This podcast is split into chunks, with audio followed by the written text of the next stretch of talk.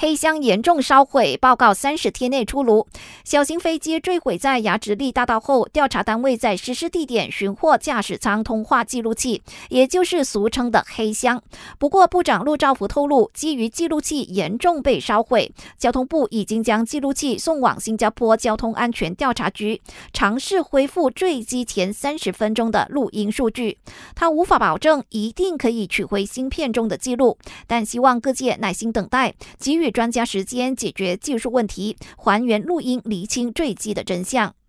由于出事的小型飞机是在美国注册，美国运输安全委员会也派出代表协助我国调查。陆兆福表示，大马航空事故调查局会在美国专家的协助下，尽快完成初步调查报告，预计在一个月内公布。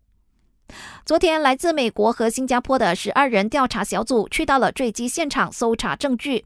为了方便调查工作，关键证物也就是飞机残骸已经送到附近的机场，以做进一步的研究。沙亚南景区主任莫哈默伊巴透露，专家团队会在我国逗留七到十天，以协助调查找出坠机的原因。而这起空难已经造成十人死亡，包括彭亨博朗埃州议员拿杜斯里佐哈里哈伦。这也意味着这个州议席。必须举行补选。选委会证实已经收到彭亨州议会的议席悬空通知，将在这个星期四开会讨论确定补选的日期。感谢收听，我是佩珊。